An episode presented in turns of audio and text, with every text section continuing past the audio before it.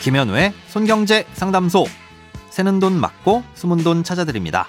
오늘은 신용카드 사용에 대한 사연입니다.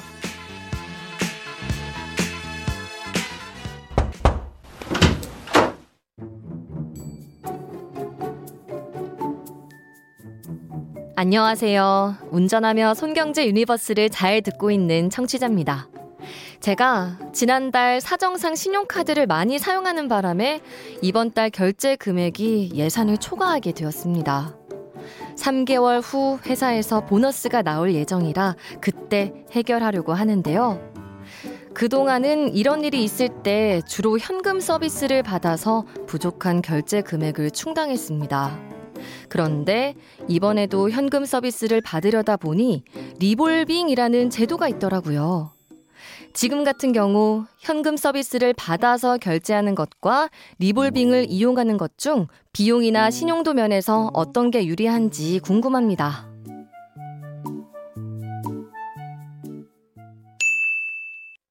네, 오늘 사연은 비교적 최근에 보내주신 내용인데요. 신용카드 결제일이 곧 다가오고 있는 상황이신 것 같아서 다른 분들에 앞서 소개해드립니다. 결론부터 말씀드리자면 신용점수 측면에서나 비용 면에서나 리볼빙이 조금 유리하긴 합니다. 하지만 리볼빙이든 현금 서비스든 이용하지 않으시도록 구조적인 개선이 반드시 필요하실 것으로 보입니다. 신용카드 현금 서비스는 마치 마이너스 통장처럼 언제든 돈이 필요할 때 현금을 꺼내 쓸 수 있는 단기 대출입니다. 다음 달 결제일에 갚아야만 하기 때문에 한도는 크지 않은데요. 통상 수십만 원에서 수백만 원 정도가 일반적입니다. 이율은 개인 신용도에 따라 다르지만 아무리 못해도 두 자릿수거나 법정 최고율인 20%에 육박하는 수준이고요. 그런데 이 현금 서비스는 신용점수를 평가하는 데 있어서 아주 안 좋은 영향을 미칩니다. 현금 서비스는 결국 소액 단기 고금리 대출인데요. 쉽게 말해 신용평가 회사에서 바라보기에 이 사람은 단돈 몇십만 원이 급해서 이렇게 고금리 대출을 쓰네? 수중에 몇십만 원도 없으니 아주 위험한 상태일 수 있겠구나 이렇게 보는 겁니다. 그래서 실제로 현금 서비스를 이용하고 있는 상태에서 은행에 신용대출을 받으러 가면 보류되거나 거절되는 경우가 종종 있습니다.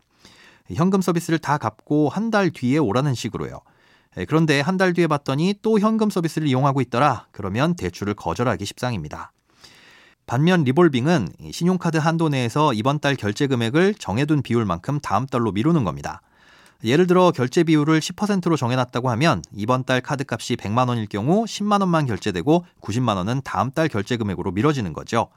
이때 이율은 거의 현금 서비스에 버금갑니다. 심지어 연체 이자율보다도 높은 경우도 있고요. 하지만 연체되거나 대출을 받는 건 아니니까 신용점수에 당장 직접적인 영향은 없습니다.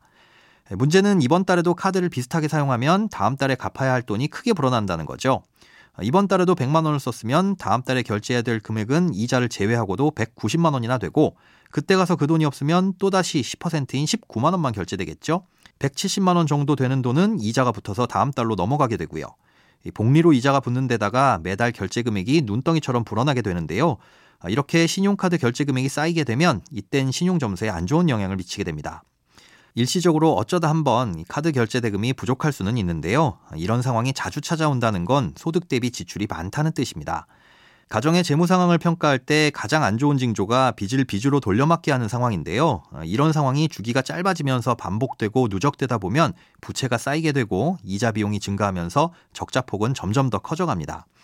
이런 징조가 보이면 반드시 할 일은 언제든 카드값은 갚을 수 있을 정도의 여윳돈 확보입니다. 갖고 있던 예적금을 깨서라도 비상금이 전혀 없는 상태에서 벗어나야 한다는 거죠. 그리고 병행해야 할 게 지출을 줄이는 일입니다. 생활비 지출 중 배달음식, 외식, 여가생활비처럼 비교적 줄이기 쉬운 것들이 얼마나 되는지를 체크해 보시고 최대한 줄이셔야 합니다.